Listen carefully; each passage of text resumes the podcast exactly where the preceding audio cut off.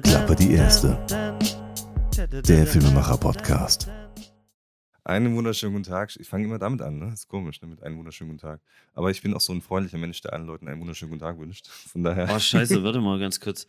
Ähm, hast du das Mikrofon irgendwie gerade anders wieder? Nee, ich habe. Achso, ja, ich, nee, ich habe äh, ja, ich mein Handy nach hinten äh, gedreht gehabt, eben damit. Ah, das ist ein bisschen doof.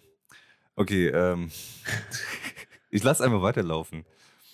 Also, ähm, jetzt ist es äh, jetzt ist es so, wie es sein sollte. Also zum, zur Aufklärung der Zuhörer, ähm, ich habe dummerweise mein äh, USB-C auf äh, 3,5 mm Klinkenanschlusskabel äh, verlegt, irgendwo vergessen, keine Ahnung, vielleicht liegt es in der Schweiz, ich weiß nicht.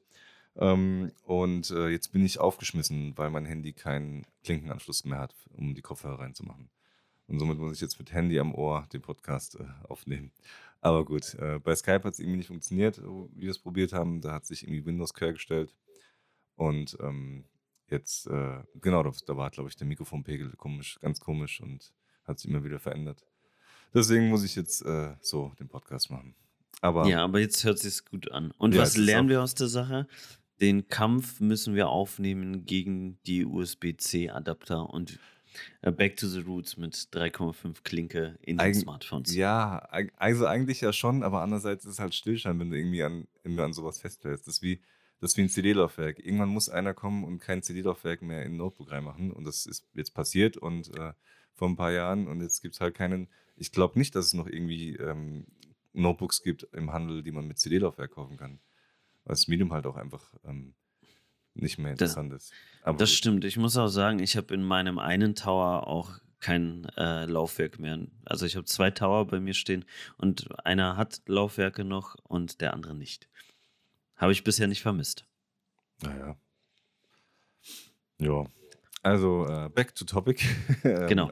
Herzlich willkommen zum, zu einer neuen Ausgabe oder einer neuen Folge vom Podcast Klappe die Erste, der Filmemacher-Podcast. Und äh, wir begrüßen euch, der Mike und meine Wenigkeit, ähm, und freuen uns auf die äh, kommenden, ich hoffe nicht ganz so lang, damit, ich, damit mir nicht der Arm abfällt, während ich das Telefon die ganze Zeit in die Luft halte. Ähm, aber wir schauen. Also ich glaube nicht, dass wir es unter einer Stunde schaffen. Wir können aber mal, wollen wir wetten oder? Das, das wäre schon verdammt lustig. Aber wir nehmen uns ja immer vor, uns kurz und knapp auf den Punkt zu äh, Mhm. halten. Es funktioniert bei uns beiden aber nicht. Selbst wenn wir, selbst wenn wir ja nur wenige Themenpunkte haben, artet es immer irgendwie aus. Aber naja. Das, Ja, ich äh, glaube, ich hab, wir haben es schon mal geschafft, über nur ein Thema uns zu unterhalten oder nur eine Kamera in einem der, der Folgen, obwohl wir noch eine zweite auf dem Programmschirm hatten. Aber dann Stimmt. wurde es einfach zu lange und dann haben wir abgebrochen. Ja, verrückt, ey, ne? Und bei anderen Leuten äh, versucht man sich irgendwie die, die Sachen aus dem, aus dem Ärmel zu ziehen oder wie man auch immer sagt, an den Haaren herbeizuziehen, was man so reden kann und da läuft es einfach nicht und, und bei uns ist halt, ja, Quadelstadt, ne? Absolut. Wie so äh, zwei alte Weiber, die stundenlang telefonieren. Genau. Ich, ich sehe uns schon äh, im Alter, wenn wir Rentner sind, am Fenster so stehen und dann die Autos beobachten und währenddessen halt stundenlang telefonieren. Ah, guck mal, der, der Hans im, im BMW ist gerade vorbeigefahren, da Sie stehen. Und so.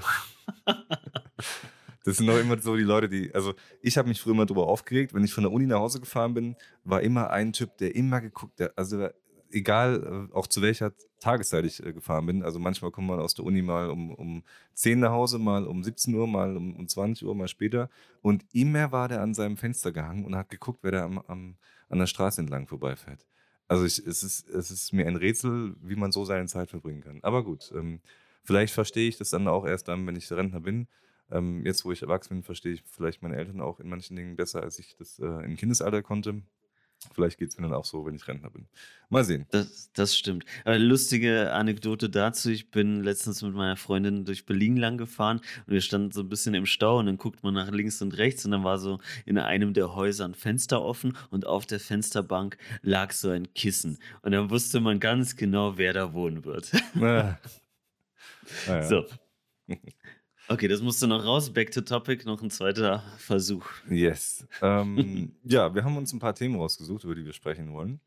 Ähm, womit wollen wir anfangen? Was ist dein Lieblingsthema? Oder Ah, wir könnten chronologisch anfangen und ich glaube, chronologisch würde dann wahrscheinlich bei dem, was wir aufgeschrieben haben, die Blackmagic oder die Aha. Sony Okay. reinfallen, oder? Was meinst du? Ja, also ich denke, das würde ganz gut passen, ja. Dann, dann, äh, dann machen wir das doch mal. Also Blackmagic, äh, da wollen wir über eine Kamera sprechen, die niemand erwartet hat und die einfach so aus dem Nichts erschienen ist. Und zwar ähm, die Pocket Cinema 6K. Nicht die 4K, sondern die 6K. Genau. Und einfach aus besondere, dem Nichts.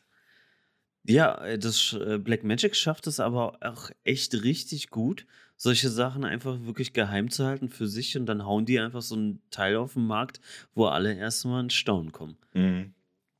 Und es ist halt auch so, dass die, äh, dass ich, das kann gut sein, ähm, weil halt niemand damit rechnet, aber es kann auch scheiße sein, wenn du dir irgendwie zwei Wochen. Ah, jetzt habe ich, jetzt hab ich mich zurückgelehnt, verdammt. Ähm, ich muss den, den Tonpegel noch korrigieren. das ist, heute bin ich äh, nicht ganz konzentriert. Ich bin aber auch gerade erst seit wenigen Minuten äh, wach, weil ich gestern äh, Nacht noch im Fitnessstudio war und wenig geschlafen habe. Ähm, ja, ich hoffe, ihr, ihr verzeiht es mir. Ich äh, werde den Ton äh, korrigieren. Ich hoffe, ich denke dran. Jedenfalls äh, wollte ich sagen, dass es äh, äh, natürlich auch ähm, positive Aspekte hat, ähm, aber auch, ne, klar, wenn jemand, also ich werde mich mega freuen, wenn morgen auf einmal Canon kommt und, und sagt, hier, wir haben hier eine äh, 25K-Kamera, äh, die eine Million Frames schafft und die nur 200 Euro kostet und die zwei Slots hat und eine, DSLM ist. Geil, direkt gekauft, äh, zehn Stück. Aber ähm, das wird bei Canon nicht funktionieren. Aber bei, äh, bei Blackmagic, die hauen einfach mal irgendwie eine Woche später irgendwas raus und dann, dann stehst du da und denkst dir, boah, äh, okay, krass. Und ähm, wenn du nicht äh, vorhattest, dir irgendwie eine Kamera zu kaufen, dann ist es äh, spannend. Äh, oder wenn du vorhast, dir eine zu kaufen und noch nicht getan hast, dann ist geil. Aber wenn du irgendwie zwei Wochen vorher dir gerade die, die 4K äh, geholt hast, die Blackmagic Pocket Cinema Camera 4K, und dann kommt auf einmal die 6K raus und du denkst dir, ah, fuck, ähm, super, vielen Dank. Also der, hätte ich jetzt noch zwei Wochen warten können und, und dann hätte ich die viel bessere Kamera gehabt. Wobei viel besser natürlich auch in Relation stehen muss, was man halt macht. Ne? Ähm. Das stimmt. Und lustige Anekdote dazu. Ich war ja jetzt vor kurzem auf der IBC und hatte da auch einen Termin bei Blackmagic und habe mich mit den Leuten unterhalten und hat mir die einem Kollegin da erzählt gehabt, eine lustige Geschichte über die Pocket 6K. Ähm, dass als die rauskamen, die hatte irgendwie einen Bekannten, auch einen Videografen, der die 4K äh, benutzt hat und äh, schon etwas länger und gerade vor kurzem seine kompletten EF-Objektive verkauft Ah, hat und shit. nur noch auf die MFT-Objektive äh, Ah. gesetzt hat. Und zwei Wochen später oder sowas kam die 6K raus und er hat sich Bitte. richtig geärgert. Genau sowas kann dann natürlich auch passieren. Das, ähm, das ist eine gute Überleitung zum Mount, ähm, um mal nur kurz anzureißen. Wir haben, wir haben noch schon 20 Minuten, bevor wir aufgenommen haben, haben wir schon ein bisschen gequatscht und äh, auch da fiel wieder die, die, äh, die, die Erkenntnis, dass es äh, heutzutage unfassbar schwer ist, sich mit dem ganzen Fortschritt ähm, auf dem aktuellen Stand zu halten. Und äh, das ist auch toll, dass wenn man so einen Podcast hat, der einem dann die ganzen neuen äh, Kameras und Sachen vorstellt.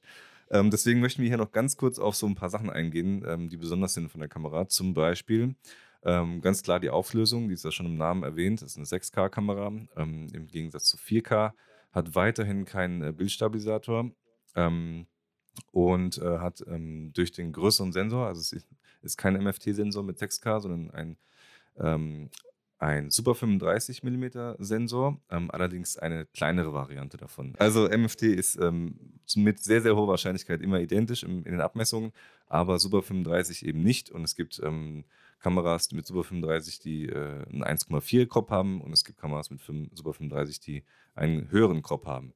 Ähm, wie zum Beispiel bei der Blackmagic Pocket Cinema 6K. Die hat ähm, unter den Super 35 äh, Kameras hatte den kleinsten Sensor. Ähm, natürlich immer noch deutlich größer als MFT, ähm, aber eben dann doch ähm, verhältnismäßig klein für Super 35 und ähm, sie hat eben EF-Mount und es gibt sehr viele Leute, die sich darüber au aufregen, ähm, aber auch natürlich sehr viele Leute, die das feiern, weil EF natürlich, äh, das heißt natürlich, aber EF hat halt einfach faktisch gesehen den größten ähm, Objektivfuhrpark und den vielfältigsten Objektivfuhrpark inklusive der hochwertigsten Objektive. Und das ist momentan noch der Fall. Wer weiß, wie es in zehn Jahren aussieht mit den ganzen anderen Mounts, die jetzt noch dazugekommen sind in den letzten Monaten und Jahren.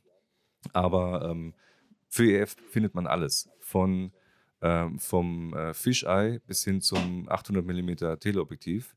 Vom äh, Tilt-Shift-Objektiv äh, über das Makroobjektiv bis hin zu anderen Exoten.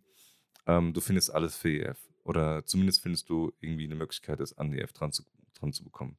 Und ähm, das ist bei wenigen anderen, ähm, wenigen anderen Mounts der Fall. Und äh, deswegen ist ähm, EF eigentlich ziemlich geil, weil eben so viele Leute EF-Linsen haben und von so vielen Herstellern der EF-Mount bedient wird, von Tamron, Sigma und wie sie alle heißen. Aber ähm, es ist eben ein Mount, der für DSLR gemacht wurde, für Spiegelkameras, Spiegelreflexkameras. Und dementsprechend hat er einen recht großen Abstand zum Sensor. Ähm, und ja, das macht ihn so ein bisschen vielleicht etwas unpassend für eine ähm, Filmkamera ohne Spiegel die äh, sowieso nur einen äh, Super 35 mm Sensor hat und EF ist ja für Vollformat ausgelegt. Und ähm, da sagen viele eben, ja geil, äh, ist zwar toll mit EF, aber fortschrittlich ist es nicht, weil eigentlich wäre besser RF von Canon oder ein anderer Mount, vielleicht der L-Mount oder der Z-Mount von Nikon, L-Mount von äh, Panasonic, Leica und äh, Dingeskirchens. Ähm, wer ist der dritte im Bunde, weißt du es noch? Ähm, Panasonic, Leica und irgendwer noch. Ist, das sind so drei, glaube ich, die für L-Mount, die jetzt L-Mount-Kameras haben und L-Mount-Objektive. Nee, weiß ich gerade nicht.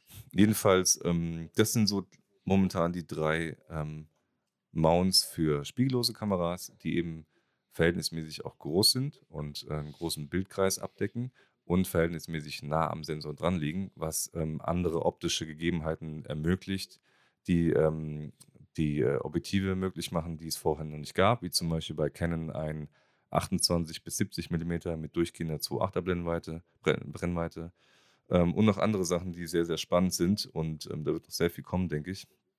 Und das wäre eigentlich ein geilerer Mount gewesen für die, für die Blackmagic. Allerdings, ähm, glaube ich, ist es hier auch so eine Sache mit Lizenzen. Vielleicht hat, Ken, vielleicht hat Blackmagic auch äh, einfach schon für die ähm, schon die Lizenzen irgendwie erworben, weil sie für die Ursa und die Ursa Mini EF-Mount anbieten. Und ähm, RF ist vielleicht noch zu teuer seitens von Canon oder Reverse Engineering für, e für RF wäre jetzt zu teuer, das ähm, zu entwickeln oder zu aufwendig oder wie auch immer. Also wer weiß die Gründe, aber ja, ist halt so, wie es ist. Was hältst du ja. von EF um, an der Blackmagic? Also ich bin auf jeden Fall für EF. Das hat mich riesig gefreut, weil mein Objektiv-Fuhrpark besteht ausschließlich aus EF-Objektiven, auch wenn ich mittlerweile sehr viel mit, mit der Sony A7 III arbeite, äh, adaptiere ich alles und es hat in meinen Augen keinen Sinn gemacht, meinen kompletten Fuhrpark gegen E-Mount-Objektive jetzt einzutauschen, auch mit der Hinsicht darauf, dass EF einfach vielseitiger ist und in vielen verschiedenen Kameras auch bedient wird. So zum Beispiel bei, auch bei Red kann man EF EF-Objektive anschließen mit dem richtigen Mount. Ähm, bei Blackmagic gibt es die Kameras mit EF-Mount. Also es bieten sehr viele andere Hersteller auch EF-Mount-Kameras. Äh, und ähm, Varicam äh, zum Beispiel, die Panasonic äh, Varicam LT zum Beispiel auch. auch die auch, ja. ja. ja. Ja, siehst du, und bei, bei anderen, Genau, es ist ein gängiger Mount und andere Mounts hingegen sind halt dementsprechend nicht so gängig. Und jetzt auch Canon EF, ähm, äh, RF, nicht EF, ähm, wäre vielleicht zukunftsbetrachtend ähm, sinnvoller vielleicht gewesen. Aber wenn man sich mal betrachtet, was es da an Objektiven aktuell auf dem Markt gibt, ähm, naja, das ist eine Handvoll Objektive, mhm. äh, die auch noch zudem sehr teuer sind äh, teilweise. Ja. Und ähm, ich glaube, da wäre der Markt einfach nicht groß genug, um jetzt als Kamerahersteller zu sagen, so, okay, oder jetzt als Drittkamerahersteller, okay, klar, dass äh, Canon seine äh, RRP-Reihe da weiterführt und sowas und damit die neue Objektivreihe da auch ähm, schafft. Aber bis da nicht ein größerer Fuhrpark an Objektiven vorhanden ist für die Masse einfach, äh, glaube ich nicht, dass da weitere Kamerahersteller mit diesem Mount nachziehen werden oder mit anderen Mounts einfach nachziehen werden. Das, das ist einfach für Blackmagic safe so, okay, wir machen EF-Mount. EF haben sehr viele Filmemacher, Fotografen. Easy. So, Mhm. damit bedient man schon mal sehr viele Leute, die einfach die Objektive schon zu Hause haben und man schafft nicht diesen Punkt so, dass man jetzt eine Kamera auf den Markt bringt und dass die Leute in die Not kommen, so, okay, sie müssten sich aber passende Objektive dazu kaufen oder einen Adapter dazu kaufen und das hält schon wieder die Leute vom Kauf weg von der Kamera. Mhm. Also ich glaube, aus marketingtechnischer Sicht war das schon ein richtiger Schachzug von Blackmagic. Es könnte, es könnte sogar sein, dass vielleicht ähm, ein RF-Prototyp in der Mache ist und der halt einfach nicht veröffentlicht wird. Aber ähm, so, wenn ich jetzt so drüber nachdenke, gerade mit Adapter, also klar ist, wenn die jetzt noch irgendwie einen Adapter mitliefern würden, dann, ähm, dann wäre es natürlich, äh, eigentlich käme es aufs Gleiche raus und man hätte eben beide Optionen zur Auswahl. Ähm, aber wird natürlich dann auch die Kosten wieder erhöhen und also eigentlich wäre es gerade für Blackmagic geil, mit RF-Mount zu arbeiten, weil sie dann diesen Adapter haben oder die Möglichkeit bestehen würde, den Adapter mit dem variablen ND-Filter einzuschieben. Und das ist halt für eine Filmkamera extrem geil. Ah, Okay, da, da gebe ich dir recht, das stimmt. Der kostet aber auch ähm, 500, 600 Euro oder so. Also Schnäppchen ist der nicht. Aber da, ich meine, variable ND-Filter sind nie ein Schnäppchen. Vor allen Dingen, wenn sie gut sind und keine Farbverfälschungen haben. Mhm. Aber ähm, klar, das ist natürlich, äh, andere kaufen sich eine Kamera für den Preis ähm, oder ja, ein Objektiv und äh, ja, und das ist halt ein ND-Filter. Aber gut, dafür hast du halt auch Möglichkeiten, die du sonst eben nicht hast. Muss man sich halt Das überlegen. stimmt. Aber mit, mit der Adapter vorne noch drauf, ich hatte jetzt äh, die Kamera mal in der Hand gehabt und das ist schon ein Klopper. Mhm. Also die- auch die länger vier- ne, als die 4K. Genau, die 4K ist schon recht massiv, aber die 6K ist schon ordentlich nochmal vorne, also da, wo der Mount ist, äh, schon mal länger und größer. Also muss- ist schon ein Unterschied. Da muss ich äh, an zwei Sachen denken. An, einmal an die, an die äh, DJI Pocket Camera, oder wie? Die heißt doch irgendwie so. Ja? DJI Pocket Camera, weil die hat ja auch das Wort Pocket mit drin und die ist ja, die ist winzig. Die ist Also so- die Os Osmo Pocket. Genau, genau, Osmo Genau, Pocket, Osmo. richtig. Ja. Und die Osmo Pocket, die ist ja, die ist winzig. Die, da passen zwei davon in eine Hand. Also, das ist äh, verrückt, wie, wie klein das Ding ist. Ähm, und da passt halt Pocket ähm, unfassbar gut, der Begriff. Und Pocket bei der Blackmagic Cinema Pocket Camera, egal ob 4K oder 6K, ist halt schon wieder so, ja, so Auslegungssache, sag ich mal. Ist ein sehr, sehr dehnbarer Begriff. Und das andere, wo ich noch dran denken muss, ist der, das Wort Pro beim iPhone, iPhone 11. Ähm, da scheinen sich auch gerade die Geister, oder gibt es auch massenhaft YouTube-Videos ähm, darüber, ähm, dass das Wort Pro nicht gerechtfertigt ist, weil es halt einfach nichts mit Pro zu tun hat und ähm, niemand, der professionell arbeitet, ähm, mit dem Handy dann irgendwie solche Sachen aufnimmt. Aber gut, es ist halt auch wieder eine, eine Marketing-Sache einfach. Es ist einfach ein, so ein Wording. Aber gut, was, was will man machen? Ja, gut, aber wir beide besitzen das äh, Huawei P20 Pro. Das stimmt. Äh, da könnte man jetzt auch das ins, äh, ins ähm, äh, ja, mit reinschmeißen. Richtig. Aber was Po- Pocket angeht, ähm, die, die Reihe fing ja an mit der ersten Blackmagic Pocket, die ja wirklich deutlich kleiner war Mhm. und auch ohne Objektiv in die Hosentasche passte. Ja. Das, da passt es schon wieder mit der mit Stimmt, Pocket. stimmt. Die haben das jetzt erweitert die neuen Modelle, aber ja, der Name blieb halt von der Reihe bestehen. Ja, passend tut's nicht. Hm. Pocket, wenn wenn man Pocket als Tasche, also nicht als Hosentasche sieht, sondern als, äh, keine Ahnung, als äh, kleine Kameratasche oder Rucksack, dann ist es schon ähm, passender. Aber es soll auch wahrscheinlich unterscheiden. Einfach die anderen Kameras sind einfach die großen Klopper, die Ursa und sowas. Und dann Mhm. hast du halt sozusagen die Mini-Version und statt Mini heißt es halt Pocket. Ja, weil Mini gibt es da schon. Ursa Mini ist da schon. ver- Ja, vergeben. das stimmt, ja. Na gut. Kön könnte höchstens die Blackmagic Ursa Pocket heißen, aber dafür sind die Features wahrscheinlich nicht so. Aber eigentlich, ja, ist, ist äh, kann man sich, glaube ich, drüber streiten. Ist halt so, wie es ist. Was, Ja, ähm, Soll ja, auch gar nicht darum gehen. Ähm, kurz zur Kamera nochmal selbst. Äh, Genau. Ich lese hier 13 Blendenstufen Dynamikumfang. Ist jetzt nicht die Wucht, aber schon gar nicht mal so schlecht. Das ist halt Ja. ein norm normaler Standard. Ähm, Dual Nativ ISO. Unterstützung bis zu äh, 25.600. Das ist halt fett. auch gar nicht mal so schlecht. Also da, da wäre ich echt gespannt, wie die sich im, im Lowlight verhält. Äh, Blackmagic Raw, klassisch. Äh, 6K mit bis zu 50 Bildern beziehungsweise 60 Bildern sogar Hm. möglich. Also das ist schon ordentlich. 4K dann auch. Anamorpha-Modus. Anamorpha-Modus, ja. Ich glaube, der kommt nochmal zusätzlich in der 4K mit einem Update. Mhm. Wenn ich richtig das mal gelesen hatte. Ja, aber vielleicht irre ich mich da gerade. Was ein bisschen schade ist, man kann den ProRes nicht in 6K aufzeichnen. Also wenn du 6K aufzeichnen willst, dann besteht nur die Option, in Blackmagic RAW aufzuzeichnen. Ansonsten, ähm, ja. Aber gut, äh, ich glaube, dass es sind, es sind, äh, ich kenne ein paar Leute, die das als äh, Gegenargument gebracht haben und sich dann doch Mhm. äh, gegen die Kamera entschieden haben, eben weil sie eben nicht, weil sie keine Lust haben, nur mit RAW-Material zu filmen, auch Mhm. einfach zu viel äh, Speicher frisst, wobei du Blackmagic RAW kannst du irgendwie auch auf äh, 1 zu 12 oder so Kompression stellen. Dann ist es auch nicht mehr so wild, aber ja, dann fehlt dir halt auch ein bisschen Quali. Ähm, und die Frage ist, ähm, wie da der Vergleich ist zwischen, äh, äh, zwischen ProRes, weil du, du hast ja kein ProRes RAW in der Kamera, sondern nur normales ProRes, also das heißt nur, aber und ähm, ProRes 422 ist ja auch schon relativ speicherintensiv. Ja. Aber ähm, ja, für viele ein Argument, ähm, weil eben ProRes schon so ein bisschen Standard ist, bezüglich Schnitt. Und du kannst ähm, Blackmagic RAW kannst du nicht in allen Sachen öffnen, ProRes RAW kannst du nicht in allen Sachen öffnen, aber ProRes kannst du in allem bearbeiten. Du kannst äh, Blackmagic RAW kannst du in, in äh, DaVinci Resolve und in Premiere und so weiter ähm, bearbeiten, aber nicht in äh, Final Cut. Da kannst du keinen Blackmagic RAW öffnen. Du kannst ähm, ProRes RAW in Final Cut und in Premiere öffnen, aber nicht in, äh, Black, äh, nicht in DaVinci Resolve. Und ja, je nachdem, mit, welchem, mit welcher Editing-Suite du arbeitest, ähm, ist eben die Wahl der Kamera auch davon abhängig, mit welchem Programm du es dann entsprechend bearbeiten kannst, ohne es vorher nochmal umkodieren zu müssen. Ja, Ja. das stimmt. Wobei Blackmagic Raw jetzt auch ein Update bekommen hat. Also, ne, weil du gesagt hast, Premiere, ja, das ist mit inbegriffen im neuen Update. Und Avid Media Composer. Aber ja, Final Cut fällt da weg.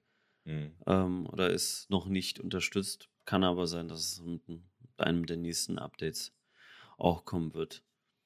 Wobei ich Ja. glaube, dass da halt bei, bei Blackmagic so, wenn, wenn die überlegen, womit, also für wen die die Kameras machen, das ist ja eher der professionellere ähm, Filmemacher. Ja. Und ich glaube, dass der professionellere Filmemacher aus deren Sicht eher nicht Final Cut nutzen wird. Natürlich wird das in professionellen, also das sei mal dahingestellt. äh, Und natürlich wird Final Cut auch von Profis oder äh, Semi-Profis und was weiß ich für, für gute Sachen genutzt. Keine Frage. Aber ich glaube, so der, der Standard mit wie Avid Media Composer, der einfach Branchenstandard ist in der Filmbranche, Hm. und Ad- Adobe probiert da nachzupreschen mit, äh, mit Premiere Pro und immer weiter professioneller zu werden. Ich glaube jetzt, den neuen Terminator haben die komplett in Premiere Pro geschnitten. Ah, okay. Da haben die, da habe ich auch gehört, von mir waren Kollegen auf der IBC, die hatten sich auch bei, äh, die hatten einen Termin mit Adobe und die, äh, da hat mir der das bisschen so erzählt gehabt, äh, wie das da ablief und dass da halt so extra Workflows geschaffen wurden. Ähm, weil ich würde sagen, Premiere Pro ist ak zur aktuellen Zeit noch nicht ausgelegt auf den wirklich komplett professionellen Filmmarkt. Also diese glaub, ganze, fehlen, noch so, so, äh, diese Teamgeschichten fehlen, glaube ich, noch so ein bisschen verstärkt. Und die, die Zuverlässigkeit, die Stabilität, die ist leider irgendwie auch nicht so Bombe bei Premiere. Ne, ehrlich Ja, gen genau, das mit dem Team, das wurde jetzt auch nochmal erweitert von Premiere, dass du da halt besser im Team arbeiten kannst mit verschiedenen ähm, Cuttern ähm, übers Netzwerk oder übers Internet halt.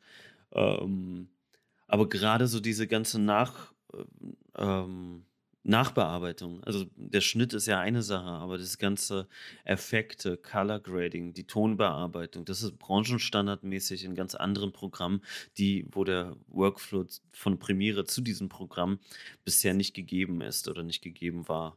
Und das ist dadurch, deswegen Avid. Avid hat mittlerweile Pro Tools aufgekauft äh, vor Jahren und Pro Tools ist so der Branchenstandard für die äh, Tonbearbeitung. Ähm, und das, dann nimmst du einfach das Projekt mehr oder weniger rüber in Pro Tools, öffnest es da und dann kannst du da halt weitermachen.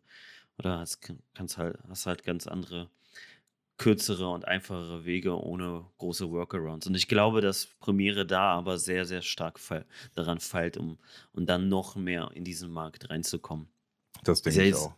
Die machen jetzt riesengroße Werbung mit dem Terminator. Also ich habe jetzt Hm. heute, nee, gestern habe ich eine E-Mail bekommen von Adobe, dass gerade ein Filmwettbewerb läuft, äh, oder nicht ein Filmwettbewerb, aber ein Wettbewerb läuft, wo man ähm, den Trailer von Terminator neu schneiden kann, irgendwie mit Adobe Stock Footage noch versehen kann, einfach eine neue Version des Trailers und dann kann man das einreichen und dann wird halt ein Gewinner gekürt. Dann gibt es irgendwie Bargeld, was weiß ich, keine Ahnung, was es da zu gewinnen gibt, aber auf jeden Fall pushen sie das oder schlachten das äh, Thema jetzt gerade aus mit, ja, der Terminator wurde in Premiere geschnitten.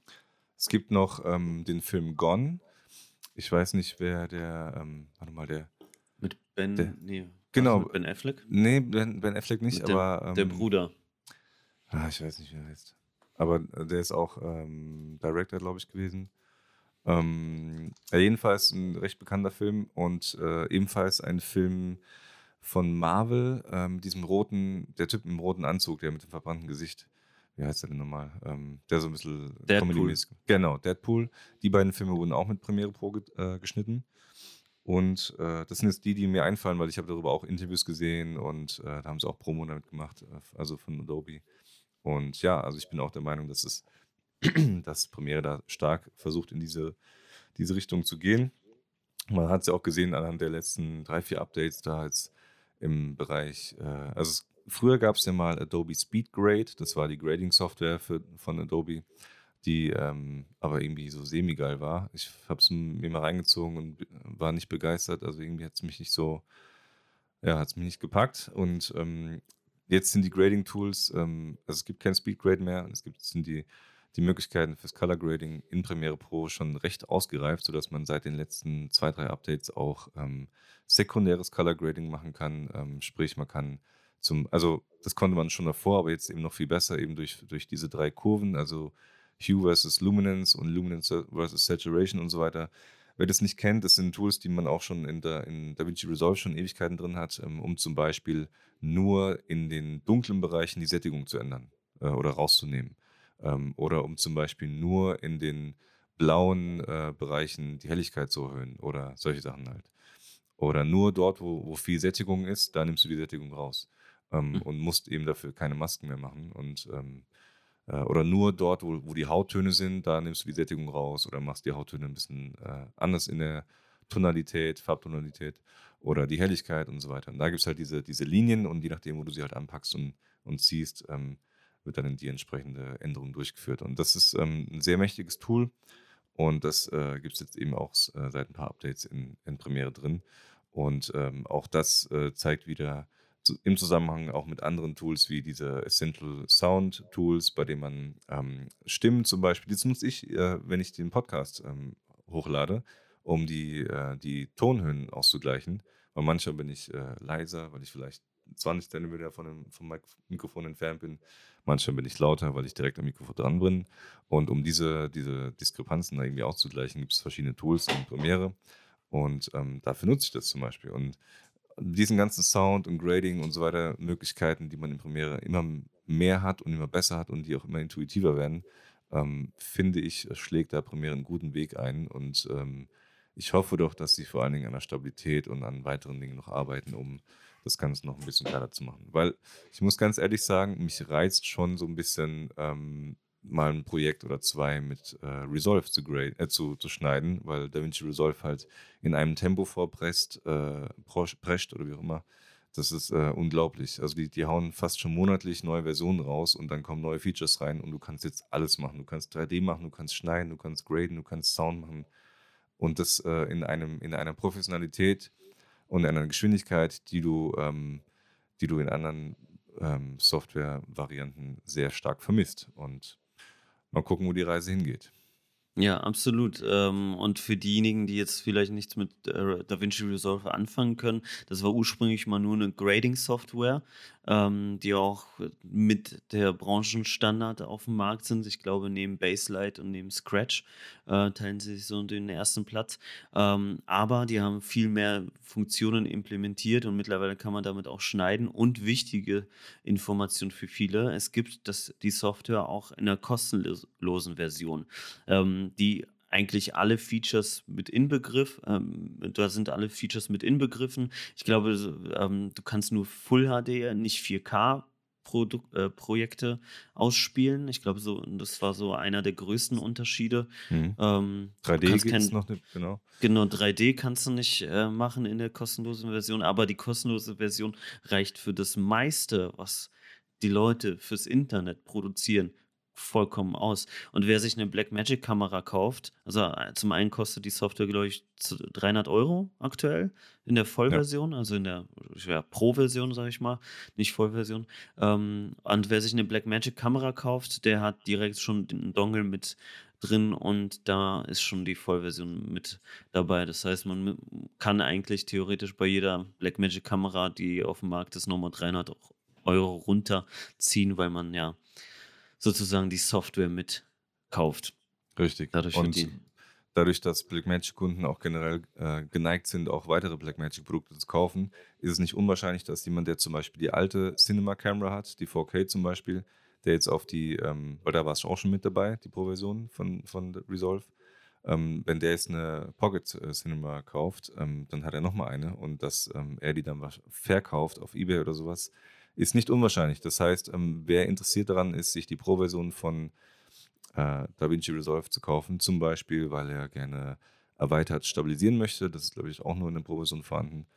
Ähm, Stimmt, und Denoiser, glaube ich. Genau, Denoiser, richtig. Das, das wäre so ein Grund für mich, äh, der wichtig wäre für die Pro-Version. Ähm, dann ähm, sollte man sich auch mal auf eBay Kleinanzeigen oder Quokka oder anderen Plattformen umsehen. Ich denke schon, dass da auch einige ähm, ihren USB-Dongle für die Pro-Version dort verticken, weil sie einfach zwei Stück haben. Ja, und das Gute ist, der ist halt äh, für immer gültig. Also ich habe noch aus meiner alten Blackmagic Cinema Camera 2,7K Version, glaube ich, damals war das, den Dongle behalten und der funktioniert im, heute immer noch. Mhm. Also das ist nicht so, dass der irgendwann abläuft und man muss jetzt für eine neue Version einen neuen Dongle kaufen oder sonst irgendwas, sondern nee, die Updates kommen und kommen und kommen und die sind dann mit inbegriffen. Schon echt. Li Lifetime umsonst. Also einmal 300 Euro ausgegeben oder das einmal eine Kamera. Echt und dann, krass. Und wenn du überlegst, du musst bei, bei Adobe zahlst du halt, wie viel sind das? Also, ähm, monatlich sind das um die 60 Euro oder sowas? Boah, keine hm, Ahnung. Ich, ja, für die 60? volle ähm, für die volle Suite, aber dann hast du halt alles drin. Also ähm, ich glaube, wenn du es einzeln kaufst, ein, ein Produkt äh, einzeln abonnierst, also jetzt Premiere zum Beispiel, dann hast du Kosten mhm. von 30, 20, 30 Euro im Monat. Mhm. Wenn du die volle Suite holst, dann ist halt auch After Effects mit dabei, Adobe Audition ist mit dabei, äh, Lightroom, Photoshop, äh, InDesign, Illustrator etc. Und dann äh, bist du halt irgendwie mit äh, 53, 55 oder so irgendwie Euro mit am Start pro Monat. Ja, also ist. Nach, nach Abzug meinst du? Äh, nach Abzug, ja, könnte auch, könnte sein, dass es, äh, ich kann auch mal gucken. Um, ähm. ja, aber es, ja, ist, es summiert wo, sich natürlich äh, auf lange Sicht. Gar keine Frage. Genau, es summiert sich, also deutlich günstiger ist man mit, äh, mit DaVinci. Ähm, und DaVinci hat ja auch Fusion mit inbegriffen, ja. das sozusagen das After Effects ist bei Adobe. Ja. Ähm, womit man auch schon sehr, sehr viele Sachen machen können. Also eigentlich eine coole Sache und äh, aktuell bin ich auch dabei, meinen Weg von Adobe gerade wegzukriegen. Hm. Und ähm, da gucke ich noch, wie die optimalste, wie der optimalste Weg ist, um das, das hinzukriegen und werde das auch noch dokumentieren auf dem YouTube-Kanal. also Fall. auf YouTube Mike Suminski, Mike's Edit Suite abchecken, abonnieren und die Abo-Glocke betätigen und kein Video verpassen. Sehr gut, das ist ja gut auswendig ähm, ich habe gerade geschaut bei adobe.de. Ähm, gerade gibt es ein zeitlich begrenztes Angebot, ähm, in dem man alle Applikationen für 35,69 Euro pro Monat erwerben kann. Im Jahresabo, monatliche Zahlung. Gilt bis Ende September 2019. das Angebot. Und danach kostet es 59,49 Euro. Also einen knappen 60er, inklusive 10 Terabyte Cloud-Speicher verfügbar. Und ähm, ja, halt bis zu. Das läuft wahrscheinlich noch äh, Update äh, als, als Upgrade. Aber 100 äh, Gigabyte Cloud-Speicher ist auf jeden Fall safe mit im Abo mit drin und eben für 60 Euro im Monat. Das sind dann, äh, nee, es sind, äh, wie viel sind 60 mal 12? 1200 Euro im Jahr? Nee. nee, nee, das wäre, nee, halt, oh Gott, 60 äh, mal 10 sind 600 und äh, 2 mal sind 120, also sind 720 Euro im Jahr. Das ist, also schon, das ist schon Geld für 720 Euro im Jahr. Da kann man schon ein paar Mal, äh, ein paar Mal DaVinci Resolve kaufen.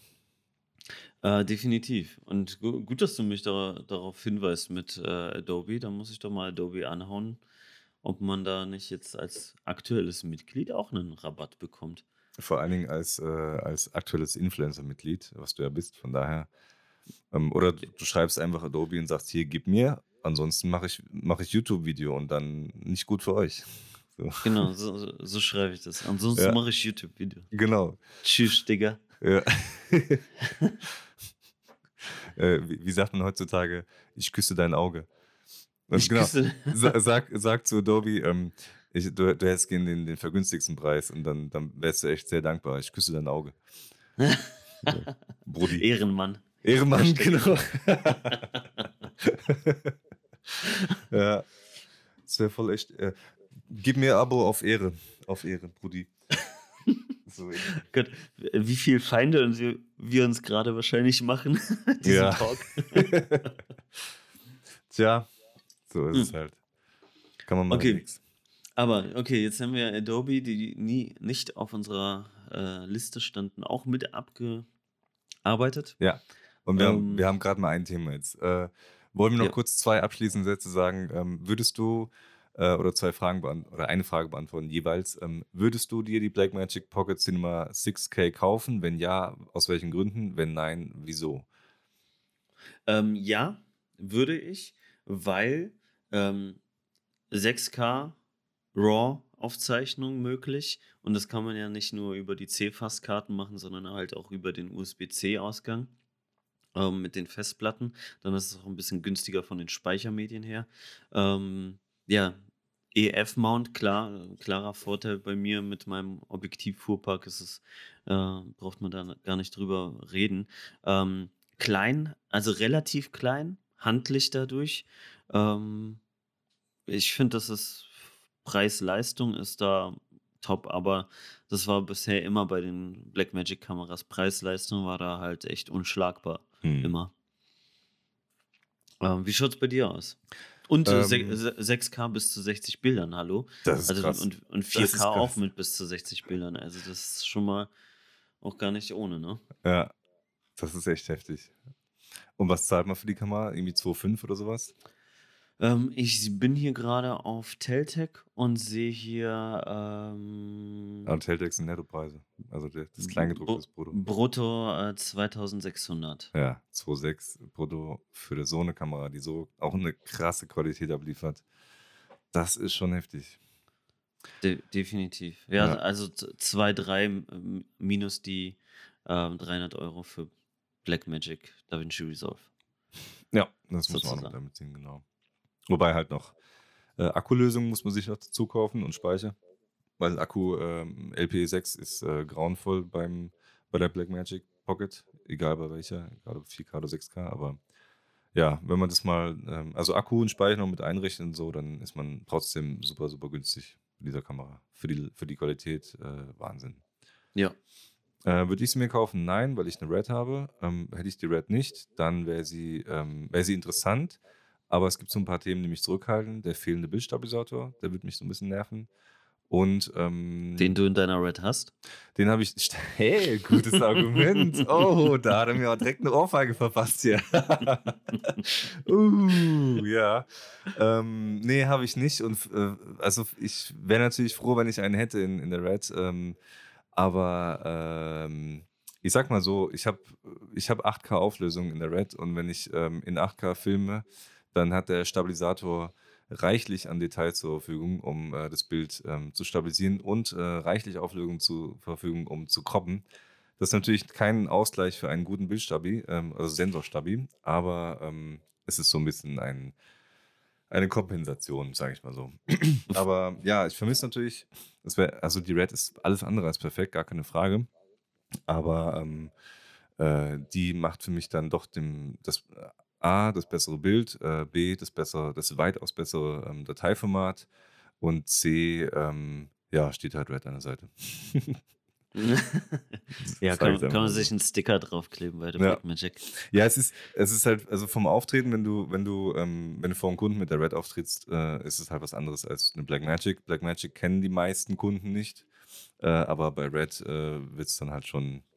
Also du, du kannst, du kannst die gleich. Ist schwierig, das jetzt so zu formulieren, aber es gibt äh, durchaus Situationen, in denen du die gleiche oder die bessere Leistung in einer anderen Kamera hast und ähm, die Kunden wünschen sich trotzdem, dass mit Red gedreht wird, weil es halt einfach mit, mit Red gedreht wird. Also, ja, oder Ari, also, ja, aber.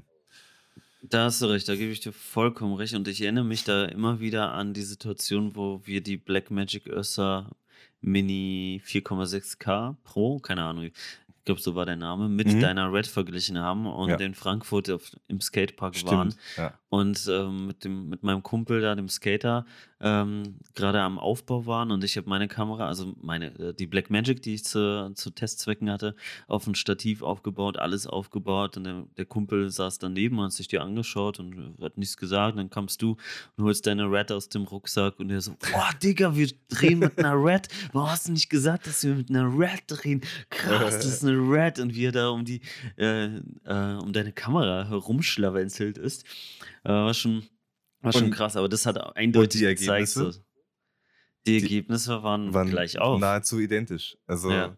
okay, es ist natürlich eine Frage der Umstände, aber für das, was wir damals gedreht haben, war es, war es das gleiche Ergebnis so. Also, du hättest das finale Ergebnis hättest du nicht unterscheiden können. Hättest nicht sagen können, okay, das ist jetzt Red und das ist äh, Black Magic. Also, ja. gerade weil auch die, die Farbwissenschaft, die Color Science äh, von Black Magic wirklich sehr, sehr, sehr gut ist und sehr schöne Hautfarben hat, was unheimlich wichtig ist. Ähm, aber ähm, ja, also ja, ist halt, ist, ist so, wie es ist.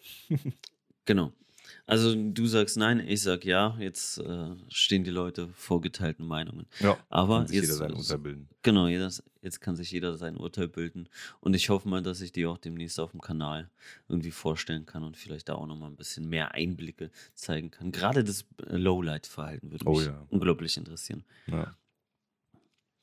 Ähm, ja, abschließend war es das zu der Kamera? Ich der nächste Punkt auf der Liste. Wir, wir nehmen seit 45 Minuten auf und wir haben einen von sieben Punkte jetzt. So. Ja. Herzlich willkommen beim längsten Podcast der Welt. Ja, so gut. Also wer, wer irgendwie von, von München nach, äh, nach Kiel fahren oder nach Flensburg, ich glaube Flensburg ist die nördlichste Stadt.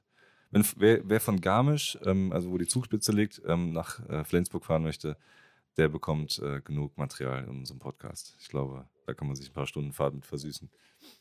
Ja, denke ich auch. Aber auch nur die, die von der Zugspitze zu Fuß runterlaufen bis zum Parkplatz, wo ihr Auto steht. Ja.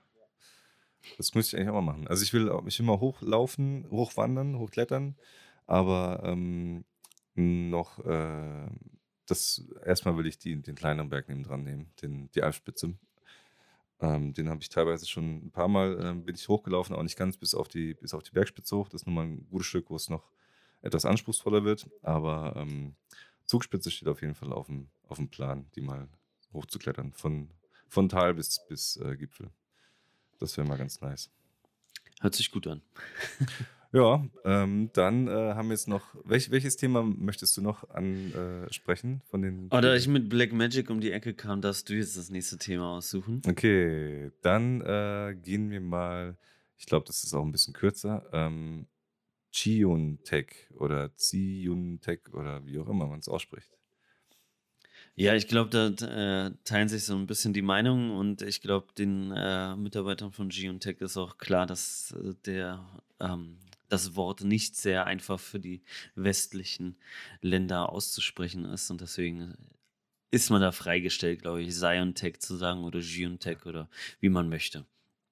Hauptsache, man weiß, um was es geht. Eben. Ähm, du bist äh, Ambassador für Geontech, Scientech, wie auch immer. Genau, richtig. Ich bin jetzt ähm, neues Mitglied oder ja, äh, der deutsche Part sozusagen des Ambassador-Programms bei Geontech und war jetzt auch auf der IFA 2019 in Berlin bei denen am Stand, habe da Vorträge gehalten, ja, Leute beraten, einfach am Stand gewesen, auch ein bisschen gefilmt, fotografiert. Ähm, auf der IBC war ich auch kurz am Stand, aber da war ich, äh, dadurch, dass ich da andere Termine hatte, habe ich nur die Kollegen da besucht. Ähm, dementsprechend habe ich da nichts gemacht, aber ähm, habe trotzdem ein paar Fotos, Videos gemacht, die ich denen dann zur Verfügung gestellt habe. Und in Zukunft kann man da auch mit mehr Zusammenarbeit rechnen zwischen mir und Geontech. Ähm, Sehr genau. cool. Und ähm, was, was, also die Vorträge hast du da jetzt gemacht. Was, ähm, was sind sonst noch so deine Aufgaben als Ambassador von, von der Firma? Da sind wir tatsächlich dabei, gerade das äh, auszuhandeln und zu gucken, wie das so äh, weiterlaufen wird. Ähm, an dieser Stelle möchte ich noch nicht zu viel verraten, weil es noch nicht offiziell ist und noch nichts unterschrieben ist. Mhm. Aber auf jeden Fall werden da vertragliche Sachen geklärt. Was aber nicht bedeutet, und das möchte ich hier schon mal erwähnen und auch in zukünftigen Videos werde ich das immer wieder erwähnen, meine Meinung wird nicht gekauft. Und selbst wenn etwas schlecht ist, kann ich das ansprechen. Und wenn etwas besser ist bei einem anderen Gimbal, kann ich das genauso ansprechen und offen sagen. Also nur für, für alle zur Information. Zusammenarbeit bedeutet nicht, dass meine persönliche Meinung da irgendwie aufgekauft wird und ich mich nicht mehr frei äußern darf. Ja, finde ich auch gut, dass du das ansprichst und ähm, ich denke, andere Leute han haben das, äh, handhaben das anders, ähm, was sehr schade ist, aber ich, äh, dadurch verlieren sie eben ihre Glaubwürdigkeit und ähm, ja, daher meide ich auch inzwischen den einen oder anderen. Aber ähm, ich finde es immer gut, wenn jemand auch sagt, okay, ähm, ich habe das Ding jetzt for free bekommen, aber äh, das hat, hat nichts mit meiner, mit meiner Meinung zu tun, ähm, ob ich dafür jetzt Geld bezahlt habe oder nicht. Und ähm, letztendlich ist es ja so, jedes, kein Gerät ist irgendwie perfekt. Ähm, ich habe, äh, ich bin, ich gebe zu, ich habe mal vom Calvin, äh, Calvin Hollywood habe ich mal ein Handy bekommen, das war das LG G4. Und ähm, das hat Calvin kostenfrei zur Verfügung gestellt bekommen und weil niemand außer meine Wenigkeit äh, in seinem Team ähm, ein Android-Handy verwendet hat, sondern alle ein iPhone hatten, ähm, kam ich nur in Frage, um das dann eben zu testen. Und ich hatte das eben und habe das auch immer noch, also nicht in Verwendung, aber ähm, es äh, ist noch in meinem Besitz. Und ähm, ich hab, wir haben auch damals ein Video drüber gedreht und ich habe tatsächlich nur Positives über dieses Handy gesagt, weil ich es auch damals so empfunden habe. Im Nachhinein würde ich natürlich sagen, okay, das Design war vielleicht nicht so geil, ähm, die Geschwindigkeit war vielleicht nicht so geil, die Kamera war vielleicht nicht so geil. Ähm, Bildschirmgröße hätte irgendwie anders sein können, weil das jetzt Dinge sind, die jetzt im Nachhinein eben aufgrund der weiteren Entwicklung eben so sich entwickelt haben. Ähm, aber damals, zum damaligen Zeitpunkt, fand, war ich tatsächlich ernsthaft begeistert von diesem Handy. Ähm, aber, also wundert euch nicht, wenn ihr irgendwann mal auf dieses Video stoßen solltet ähm, und ich nichts darüber sage, dass es irgendwie, dass es kein Edge-to-Edge-Display hat. Das gab es damals nicht. Und ähm, von daher, ja. Aber ich habe jetzt auch ähm, eine anamorphe Linse fürs Handy bekommen von Wolf Films, äh, ist die Linse und, der, und Arctis.de ist der Vertrieb dafür. Und diese anamorphe Handylinse ähm, ist super, hat aber ein paar Nachteile, die ich auch in einem Review-Video, das übrigens nicht äh, ähm, abgesprochen war mit dem Hersteller oder mit dem, mit dem Ansprechpartner, die, die wissen nicht davon, dass ich da ein Video gedreht habe. Das werden die dann auch auf meinem äh, Channel dann fertig äh, in ja, das fertige Ergebnis sehen ähm, und vor vollendeten Tatsachen gestellt werden, weil es wird nicht nur Positives an dieser Linse auszu, äh, zu erzählen geben. Ähm, daher auch hier, ähm, nur weil man Dinge geschenkt bekommt ähm, oder halt nicht viel oder weniger dafür bezahlt als andere, ähm, heißt es nicht, dass man dann automatisch irgendwie nur Positives darüber sagt. Ähm, weil die Linse hat auch Nachteile oder hat auch Dinge, die man, die mich enttäuschen. Und das finde ich, sollte auch erwähnt werden. Und ich bin mir sicher, dass du das genauso bei Ziontech, Tuntech, äh, Scientech ähm, auch tust, wenn ein Gimbal eben nicht so gut ist in manchen Eigenschaften wie ein anderer beispielsweise. Ja, definitiv, das ist keine Frage. Ähm, also was ich zumindest sagen kann an zukünftigen Zusammenarbeiten ist, dass ich vermehrt auf Messen und äh, sowas vertreten sein werde ähm, für Geontech. Ähm, ob jetzt am Stand selbst mit, auf, äh, mit Vorträgen oder mit anderen Terminen. Ähm, das wird sich dann je nach Messe oder je nach Einsatzzweck zeigen, aber da werde ich schon des Öfteren mal äh, vorzufinden sein, ob bei größeren oder kleineren Messen. Ähm, ganz egal, überall. Ja, überall. Auf der ganzen Welt. Für immer. Genau. Immer, immer. immer. Ähm, Geontech for the win. Genau. Hashtag Werbung. Hashtag Werbung. Ähm, speaking of Messen, ich glaube, wir haben das Thema Ziontech, oder möchtest du noch was zu sagen? Ansonsten würde ich jetzt zum Thema IBC gehen. Nee, ich glaube, mehr kann ich in Zukunft sagen, wenn da halt wirklich äh, alles ähm, unter Dach und Fach ist. Ja. Ähm, dementsprechend würde ich mich jetzt ein bisschen zurückhalten, bevor okay. ich Sachen sage, ja, die klar. gar nicht so Logisch. umgesetzt werden. Ähm, IBC, äh, ist, IBC ist eine Messe in Holland und äh, einer der größeren Filmemachermessen oder Messen, die sich mit äh, Themen aus dieser Branche befassen, ähm, neben der NAB, die im April stattfindet in Las Vegas, und äh, der, wie heißt die in Japan, wo du auch mal warst?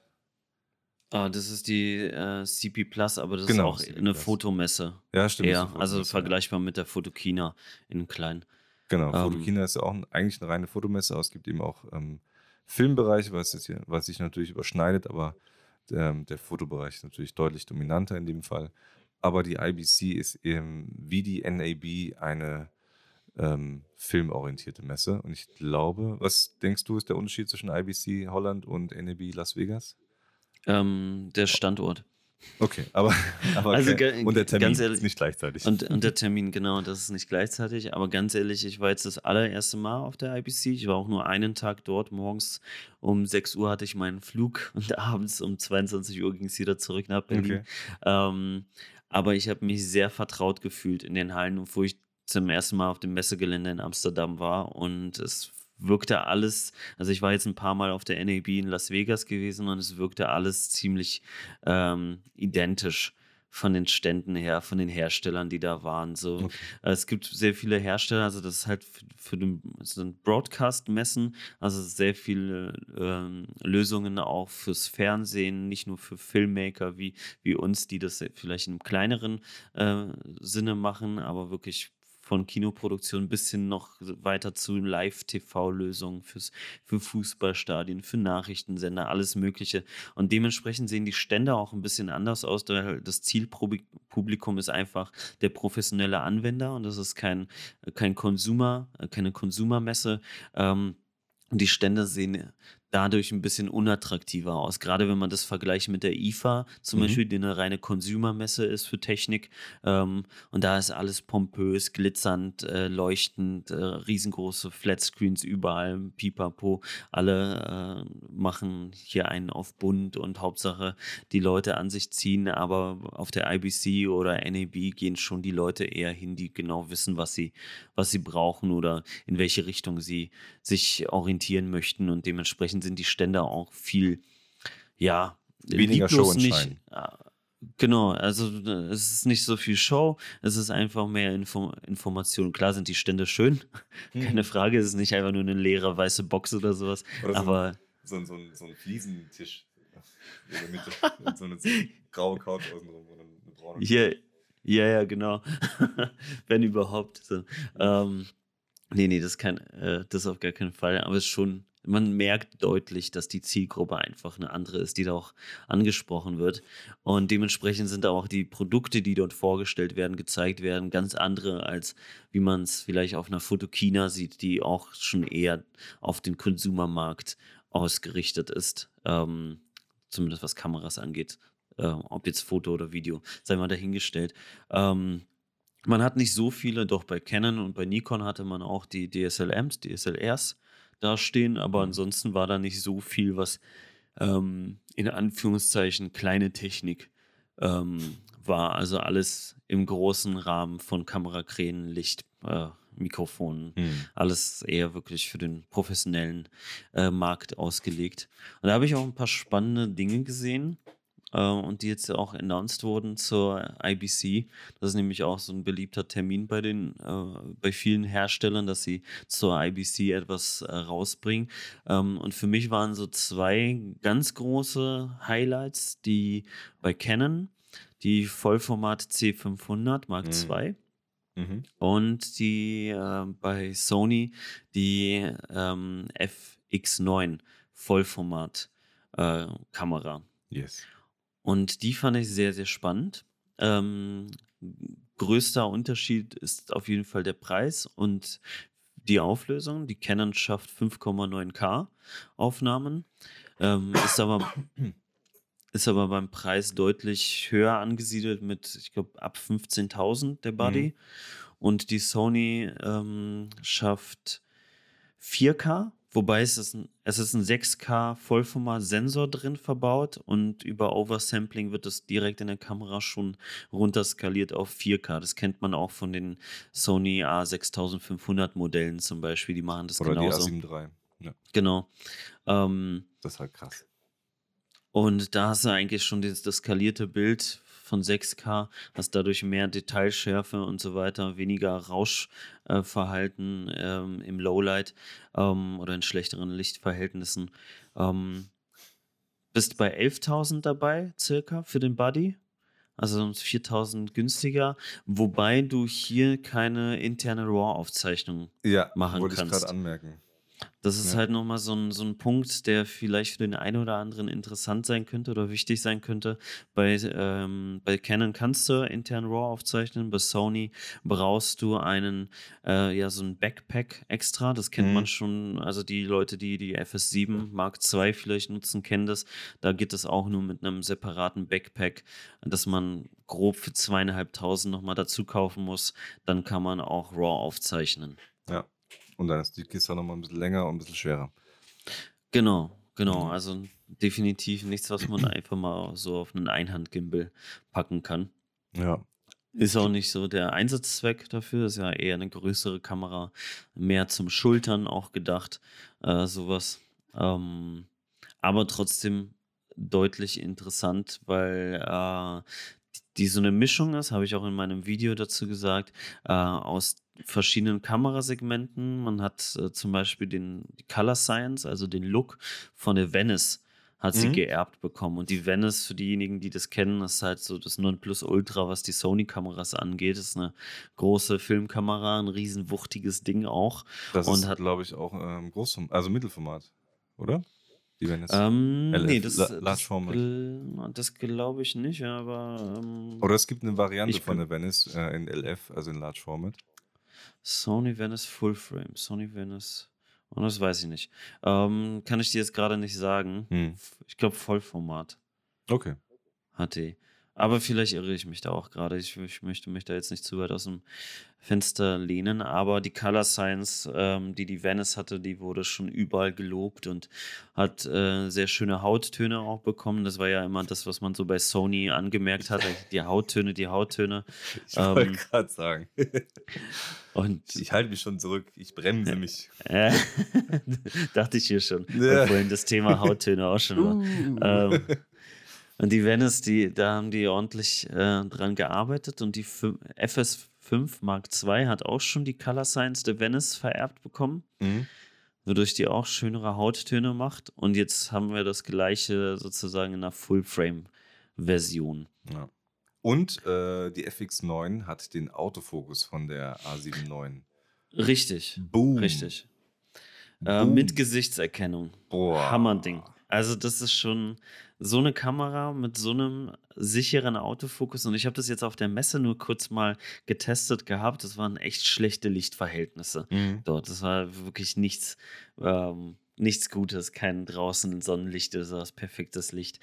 Trotzdem hat die Kamera direkt erkannt, äh, wo das Objekt ist, hat die Bewegung mitgetrackt. Mhm. Easy, kein, gar kein Problem. Also echt beeindruckend gewesen an der Stelle. Aber die, äh, die Canon, ähm, fünf, äh, die C500, genau, ähm, Mark II oder 3 was jetzt? Ma- Mark II? Mark. II ist, glaube ich, genau. Ähm, die hat natürlich auch den Dual-Pixel-Autofokus und der Ja. ist auch ähm, sehr, sehr, sehr gut.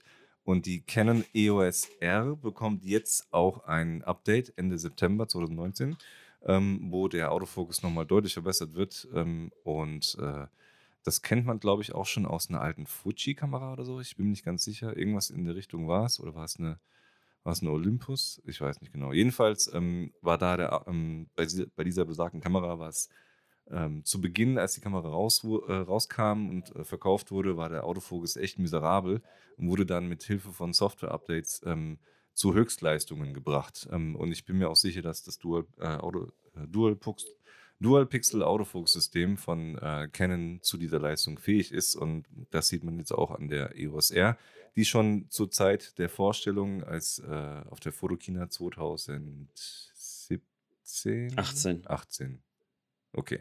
Äh, 2018, genau, da war die EOS R in einem separaten Bereich mit einem Stativ befestigt und hat auf einen, ja, ich sag mal, äh, tiefschwarzen, dunklen ähm, Aufbau gezeigt, in so einer Schachtel, also in so einer, in so einer, in so einer Box drin quasi. Und, ähm, und dort konnte man den Autofokus testen und der war in diesem nicht vorhandenen Licht war der äh, hervorragend und hat wirklich sehr, sehr gute Ergebnisse geliefert. Da bin ich jetzt am Samstag mit der A7 III leider an meine Grenzen gekommen und, und, und da war noch Licht. Ähm, ich habe eine Hochzeit fotografiert und da ähm, hat selbst bei dem gedimmten Licht ähm, beim Brautpaartanz hat die, die A7 III leider nicht mehr mitgemacht. Aber gut, das ist wieder ein anderes Thema und es kann auch mit dem Adapter zusammenhängen. Jedenfalls, ähm, die EOS R hat, ein, hat tatsächlich einen guten Autofokus und mit dem Firmware-Update wird es noch besser sodass Leute munkeln, dass der, dass er gleich auf ist mit äh, Sony ähm, A7 III und A9 plus äh, Sony native Linsen. Und da ist der Autofokus wirklich hervorragend, auch im Filmbereich. Und ähm, ja, daher denke ich auch, dass die äh, C500 von Canon mit dem Vollformat-Sensor und dem Dual-Pixel-Autofokus äh, sehr, sehr gute Ergebnisse liefern wird, ähm, die höchstwahrscheinlich vergleichbar sind mit der der Sony FX9. Aber generell finde ich, ist es spannend, dass dieses Thema Autofokus jetzt auch mehr in den professionellen Bereich mit reinkommt, weil man früher eigentlich nur oder auch heutzutage immer noch nur ähm, manuell fokussiert und dafür auch einen extra Beruf gibt, den Fokuspuller. Und äh, der wird ähm, in den nächsten fünf bis zehn Jahren wird er schon ein bisschen Probleme bekommen, denke ich. Ähm, klar, es gibt natürlich immer noch Situationen, wo das manuelle Fokussieren auf jeden Fall besser ist aber ähm, immer weniger, immer mehr Situationen, in denen man vielleicht einfach nur ein Gesicht verfolgen muss und dieses konstant halten muss. Ähm, da wird der Autofokus bessere Ergebnisse erzielen als selbst ein geübter ähm, Fokuspuller. Und ja. Ja, das, ist echt so ein Punkt. Äh, gut, dass du den ansprichst. Ich habe das ja auch immer stark äh, gerufen, so ähm, manuelles Fokussieren, auf jeden Fall beim Filmen. Da bin ich jetzt mittlerweile auch anderer Meinung. Ähm, wenn die Kamera das kann, wenn die Objektive das können, dann kann man auch echt richtig gute Ergebnisse mit dem Autofokus erzielen. Und ich mache sehr viel auch mit der A7 III äh, auf dem Gimbal und ähm, lasse den externen Fokus-Pull-Motor mittlerweile auch weg, weil ich mich fast blind auf den Fokus da beim Filmen auch verlassen kann.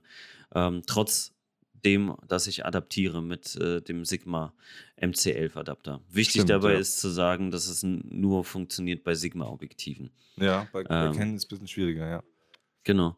Ähm, aber da finde ich schon den Autofokus super und ich glaube auch, so wie du gesagt hast, ich glaube, der Beruf Fokuspuller wird sich verändern. Der wird nicht aussterben, aber der wird sich verändern, weil der Kameramann beim großen Film auf jeden Fall immer noch derjenige sein wird, der sich aufs Bild konzentriert, auf die Kadrierung und auf die Verfolgung. Und ich glaube, dass einfach derjenige, der daneben steht, nicht mehr mit einem, mit einem Drehrad daneben steht und die Schärfe zieht, sondern einfach vielleicht mit einem Tablet drauf tippt oder äh, so Tracking Points markiert oder sagt, okay, hier trackt diese Person. Und wenn das die großen Filmkameras irgendwann auch können, so gut wie jetzt so ein C500 FX9 oder die kleineren Kameras, wenn das so eine Ari, Amira, Alexa, was weiß ich, Red irgendwann auch drauf haben mit mhm. der Pro Präzision, Schnelligkeit, ähm, dann glaube ich auch, dass das halt auch im großen Film ähm, deutlich mehr äh, eingesetzt wird.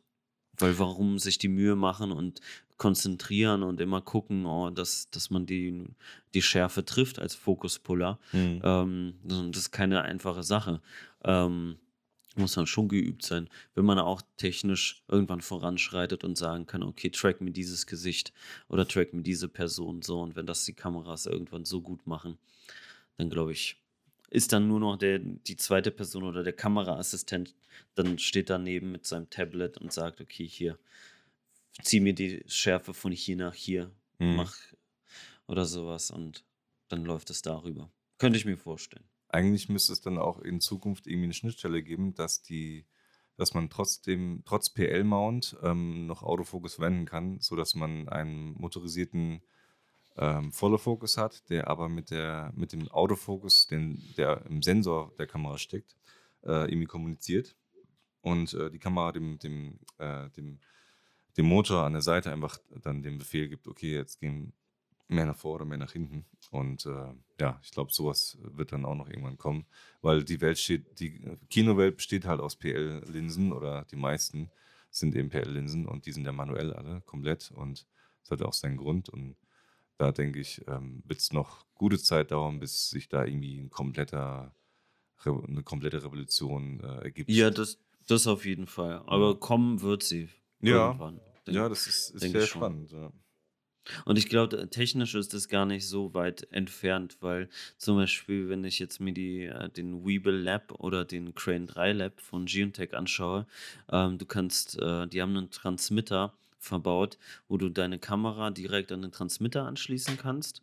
Und dann gibt der Transmitter sozusagen das Bild der Kamera weiter an dein Smartphone. Und damit kannst du zum Beispiel Objekte tracken, sodass der Gimbal sich mitbewegt. ja, stimmt. Ähm, das läuft ja dann über diesen Transmitter. Das heißt, man bräuchte eigentlich nur diesen so einen Transmitter verbunden mit einem Follow-Focus-System und schon könnte man halt damit ähm, mit einem Tablet oder Smartphone arbeiten.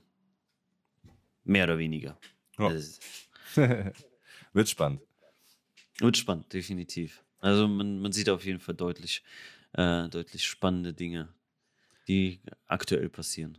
Wenn wir schon bei Sony FS9, F, FX9 sind, ähm, es wurde auch noch die Sony A7R4 vorgestellt. Was hältst du dazu? Äh, was hältst du davon? Was sagst du dazu? Ja, technisches Datenblatt, ich kann ja immer nur darüber reden, ähm, liest sich natürlich wieder super. Der Augenautofokus im Video, ähm, mega. Also, wenn der wirklich so gut funktioniert, wie, wie man das überall sieht, Hammer. Also im Fotobereich hatte ich das schon mit der A6400 getestet gehabt. Ähm, und das ist ja schon echt geil. Und wenn der jetzt hier beim Video auch noch mit dem Auto, Augenautofokus das alles so gut erkennt, hört sich schon verdammt gut an. Für mich trotzdem keine Kamera, mit der ich liebäugel, weil ähm, die R-Reihe interessiert mich persönlich für meine Einsatzzwecke relativ wenig, äh, dadurch, dass die auf Resolution setzen und ähm, ich brauche die hohe Pixelanzahl nicht bei so einer Kamera. Ähm, mir ist dann das Lowlight-Verhalten dann wichtiger. Ähm, dementsprechend für mich keine Kamera, die ich mir holen würde, aber auf jeden Fall eine sehr, sehr spannende Kamera. Hm. Finde ich auch. Ich habe ähm, mich auch noch ein bisschen äh, da weiter mit dem Thema befasst, weil ja viele sagen, ähm, dass es eine Mittelformat-Killer-Kamera ist, weil sie eben jetzt auch, wie viel hat? 60 Megapixel, glaube ich, 62, irgendwie sowas. Mhm. Und ähm, damit ist sie aktuell ähm, die Kamera mit dem, größ mit dem größten, äh, mit der größten Auflösung für einen Vollformatsensor. Für Mittelformat natürlich nicht. Bei Mittelformat haben wir inzwischen 100 und mehr Pixel, Megapixel. Aber ähm, bisher war es eben die 5DS und die 5DSR von Canon mit 50 Megapixel, ähm, die da schon die krasse Auflösung geliefert haben. Und jetzt ist eben die, jetzt hat die Krone momentan die äh, Sony A7R Mark IV auf und wenn nächstes Jahr die, die äh, Canon Mirrorless Kamera mit 80 Megapixel rauskommt, dann wird es eben diese sein. Aber was, ähm, was halt krass ist, ist, dass ähm, bezüglich äh, Kampf- und Mittelformat und so weiter, ich denke, dass es so Firmen wie jetzt Phase One und Hasselblatt ähm, ein bisschen schwieriger haben werden, weil eben die, die Wahl äh, zwischen dieser A7R Mark IV und einer ja, günstigen Phase One oder dieser Fujifilm äh, Mittelformat ist dann schon eine, die äh, ja auch viele Argumente eben bei der Sony hat, weil sie auch eine kleinere Kamera ist, ähm, man mit ihr auch filmen kann, äh, besser filmen kann, man mit ihr auch einen anderen Fuhrpark hat an Foto, an, äh, an Objektiven und auch ähm, ja, noch viele weitere Vorteile. Klar ist natürlich auch wieder dieser Brand-Faktor wieder so ein Thema. Also wenn du mit einer Hasselblatt oder mit einer Phase One irgendwo auf einen Fotoshoot für die äh, Vogue äh, gehst, dann kommst halt äh, irgendwie anders rüber, als wenn du da mit einer kleinen A7 äh, rein daddelst. Aber es ist halt, ähm, ja, äh, du, es gibt keinen tatsächlichen Mittelformat-Look. Ähm, das ist leider, äh, ist leider so. Wer, sich, wer, wer das sagt, dass es einen Mittelformat-Look gibt, den man nur mit Mittelformat-Sensoren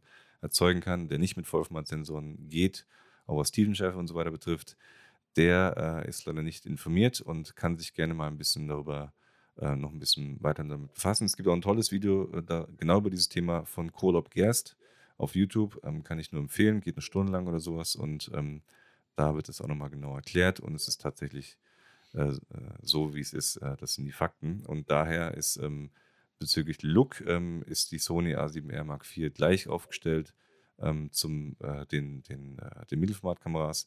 Und äh, bezüglich Dynamikumfang ist halt noch die Frage, wie es da jetzt aussieht. Und da ist halt Sony E äh, sehr, sehr weit.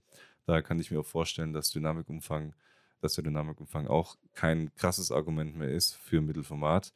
Und ähm, dann es halt auch schon wieder, ja, wird es wieder ein bisschen äh, dünner, was die Argumente für Mittelformat betrifft. Ähm, Zentralverschluss in Objektiven, ja, ist cool, ähm, auch so für, fürs Blitzen. Aber ja, ist halt eine Anwendungsfrage. Ich finde jedenfalls, auch wenn die Kamera für mich äh, total uninteressant ist, wegen der hohen Auflösung, ähm, ist trotzdem die A7R Mark IV ein sehr ähm, ähm, wegweisendes äh, Stück Technik, ähm, das durchaus äh, das Potenzial hat, ähm, einige Sachen ein bisschen zu verändern in der Fotowelt. Und daher bin ich immer sehr offen dafür und ähm, freue mich auch schon auf die neue von Canon, die dann äh, diese hohe Megapixel-Anzahl hat. Auch wieder das Gleiche, total uninteressant für mich und für dich sicherlich auch, aber ähm, um den Markt weiter voranzubringen, ähm, nicht verkehrt, denke ich. Ja, denke ich auch. Also, dass eine ähm, ähm, ja, Spiegellose von Canon mit hoher Megapixel-Anzahl rauskommt, war klar. Also war ein Muss, ganz, ganz eindeutig, weil mit der R und der RP ähm, ja, äh, kommen sie oder versuchen da mit Sony mitzuspielen, mit ihren verschiedenen Modellen, mit der äh, A, AS und AR. Ähm, und da fehlte halt die R-Version sozusagen oder die Resolution-Version. Ja. Ähm, Aber äh, da wir gerade bei dem Thema sind und du es, bevor wir die Aufnahme gestartet hast, äh, angesprochen haben und mich persönlich das schon die ganze Zeit seit einer ah. Stunde ah. äh, interessiert. du hattest vorhin kurz angemerkt, du hast ja die EOS RP dir Richtig. zugelegt ja. und ähm, hast vorhin angemerkt, du würdest von der RP auf die R wechseln, obwohl ja. du das ja ursprünglich ja nicht wolltest. Mhm. Und äh, ja, vielleicht kannst du deine Weggründe mal mir nennen? Ähm, oder die Zuschauer? Zuhörer. Es ist, es ist eigentlich ein recht komplexes Ding, weil äh, ich finde generell ist so, dass das Thema, welche Technik lege ich mir zu, auf welche Mer Marke setze ich, äh, mit welchem, welchen Kameras arbeite ich, für, für welche Situation, ist eigentlich äh, jetzt 2019, September, unheimlich komplex und, und umfassend, äh, sodass es eigentlich für Neueinsteiger, die sich noch nicht irgendwie jahrelang mit diesen Themen auseinandergesetzt haben, so wie wir, dass die da äh, schnell irgendwie äh, den Überblick verlieren, ist völlig nachvollziehbar, weil es einfach die, die Auswahl ist gigantisch und äh, es gibt nahezu für jeden Zweck irgendwie eine Kamera und, und alle haben so Vor- und Nachteile und keines perfekt. Ähm, daher ähm, muss man sich auch äh, in solchen Fällen immer so ein bisschen überlegen, okay, welchen Weg schlage ich ein, weil letztendlich es geht so schnell voran, dass vielleicht, wir haben es ja gesehen, die, aus dem Nichts kam die Blackmagic Pocket äh, Camera ähm, 6K aus dem Nichts kam die Sigma FP. Äh, hat niemand gerechnet, dass auf einmal, auf einmal Sigma als Objektivhersteller ähm, hauptsächlich ähm, auf, äh, auf einmal eine, eine, eine Mirrorless-Kamera vorstellt, ähm, die auch sehr interessant ist, über die eigentlich auch noch sprechen wollten, wenn wir das zeitlich noch hinbekommen. Ähm, aber ähm, ja, und es, ist, es geht so schnell voran, dass, dass es halt auch die Frage ist, wenn ich das professionell mache, wenn es nicht nur mein Hobby ist, wo ich halt einfach Bock habe, okay, ich habe hab jetzt Lust, äh, die Kamera zu haben, weil damit kann ich die in die Fotos machen und, und die, die, die reizt mich gerade, weil es halt einfach ein tolles Stück Technik ist. Ja, das ist das eine, aber wie ist es wirtschaftlich gesehen? Wie lange hält man so eine Kamera? Ähm, wie, wie schnell wechselt man auf ein anderes System und so weiter? Welche Schritt, welche Wege schlägt man da ein, um das Ganze halt ähm, weiterhin professionell zu machen und, und beruflich eben? Ähm, da muss man halt äh, ganz klar überlegen. Und ich hatte mir die, äh, die Sony, äh, die, die Canon äh, EOS RP, die war quasi, die ist meine Drittkamera fürs Film und meine Zweitkamera fürs Fotografieren. Und ähm, ich habe die, ähm, ich habe die gekauft, weil ich mir die, ich habe die 5 Mark II verkauft und die 7D habe ich äh, auch weg und das ist quasi der Ersatz für die 5 Mark II und die 7D sozusagen. Und somit mit der Kamera kann ich auch ein paar Sachen machen, die ich mit anderen Kameras nicht machen kann und, und daher ist die eigentlich äh, ganz cool, die RP. Und weil es halt auch super günstig ist. Das war so das Hauptkriterium. Okay, ich muss nicht viel drauflegen, vielleicht 200 Euro. Wenn ich die 7D und die 5 Mark II verticke, dann lege ich 200 Euro drauf. Dann klar, nehme ich die, nehme ich die EOS RP mit. Das ist dann habe ich wieder eine halbwegs aktuelle Kamera und das ist auch alles cool so. Jetzt ist aber der Punkt, dass ich ähm, die Möglichkeit habe, eine sehr günstige, an eine neue günstige R zu kommen, äh, also EOS R von Canon und ähm, muss dann nur 200 oder 300 Euro drauflegen, wenn ich die RP verkaufe. Und dann macht das das Ganze natürlich wieder verlockender. Und ähm, zusammen, im Zusammenspiel mit dem Ninja mit dem Atomos Ninja 5. Das ist ein externes äh, Aufnahmegerät, äh, also ein Monitor mit, Aufnahme, mit Aufnahmefunktion.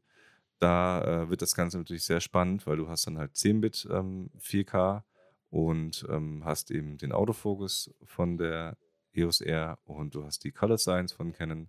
Und eigentlich ist die EOS R im Zusammenspiel mit dem Ninja 5 eine kleine C200. Und die Canon C200 ist eine äh, sehr, sehr, sehr, sehr schöne, tolle Kamera, die auch für professionelle Produktionen verwendet, häufig verwendet wird und einer der Lieblingskameras in Verleihhäusern ist. Also einer der, der meistverliehenen Kameras, weil es halt einfach ein, für den Preis auch eine, eine Top-Kamera ist mit toll, tollen Farben, toller Zuverlässigkeit, ein Workhorse und ähm, mit äh, super Funktionen alles. Und die EOS R mit dem Ninja Atomos, äh, Atomos Ninja 5 ist eben eine kleine, äh, eine Baby C200 und das ist schon äh, reizvoll für mich, muss ich ganz ehrlich sagen. Und jetzt, wenn das neue Update rauskommt, Ende des Monats mit dem Autofokus, dann könnte ich mir sogar vorstellen, dass ähm, in vielen Fällen ähm, diese Kamera die äh, Sony A7 III von mir ersetzt und ähm, dann der, der, die Position ein bisschen vertauscht wird, dass die A7 III dann eher die Zweitkamera ist ähm, fürs Film oder die Drittkamera fürs Film. Und ähm, ja, daher ist es so mein, mein Weg jetzt, den ich vermutlich jetzt einschlagen werde. Weil ich denke auch, RF ist, die, ist für mich wahrscheinlich mehr die Zukunft und ähm, nicht Sony. Deswegen bleibe ich auch dabei. Und ähm, ja, von daher wird es wahrscheinlich jetzt ganz gut sein. Weil du gesagt hast, relativ günstig. Was heißt denn relativ günstig? Ähm, 1,3. Für 1,3 würdest du die R bekommen. Ja, ne, also für 1,3 netto bekomme ich die EOS R inklusive ähm, EF-Mount-Adapter. Uh, nicht schlecht. Ähm, das, äh, als neu oder als, neu, als neu, ja. Okay. Jetzt das, äh, ja, das ist natürlich. Ich, ich frage nicht weiter. du kannst an weiter. Ich, hab, ich überlege auch gerade, ob ich davon erzähle, weil es ist schon ein spannendes Thema, so, wo man auch seine Sachen herbezieht. Aber ähm, vielleicht hast du da auch. Äh, also ich denke mal, den einen oder anderen könnte es interessieren, ähm, weil das ist, das läuft über äh, England. Und Mhm. äh, irgendwie gibt es ein, ich kann es ich kann's beim besten Willen nicht erklären. Mir wurde es erklärt, warum das so günstig ist und warum das funktioniert und warum es auch legal ist. Aber ich habe es nicht, ich kann es nicht hundertprozentig gut wiedergeben. Jedenfalls gibt es wohl zwischen Hongkong und äh, England äh, oder einem Teil von England, was auch immer, gibt es ein Handelsabkommen oder irgendwas mit Kolonie und keine Ahnung was.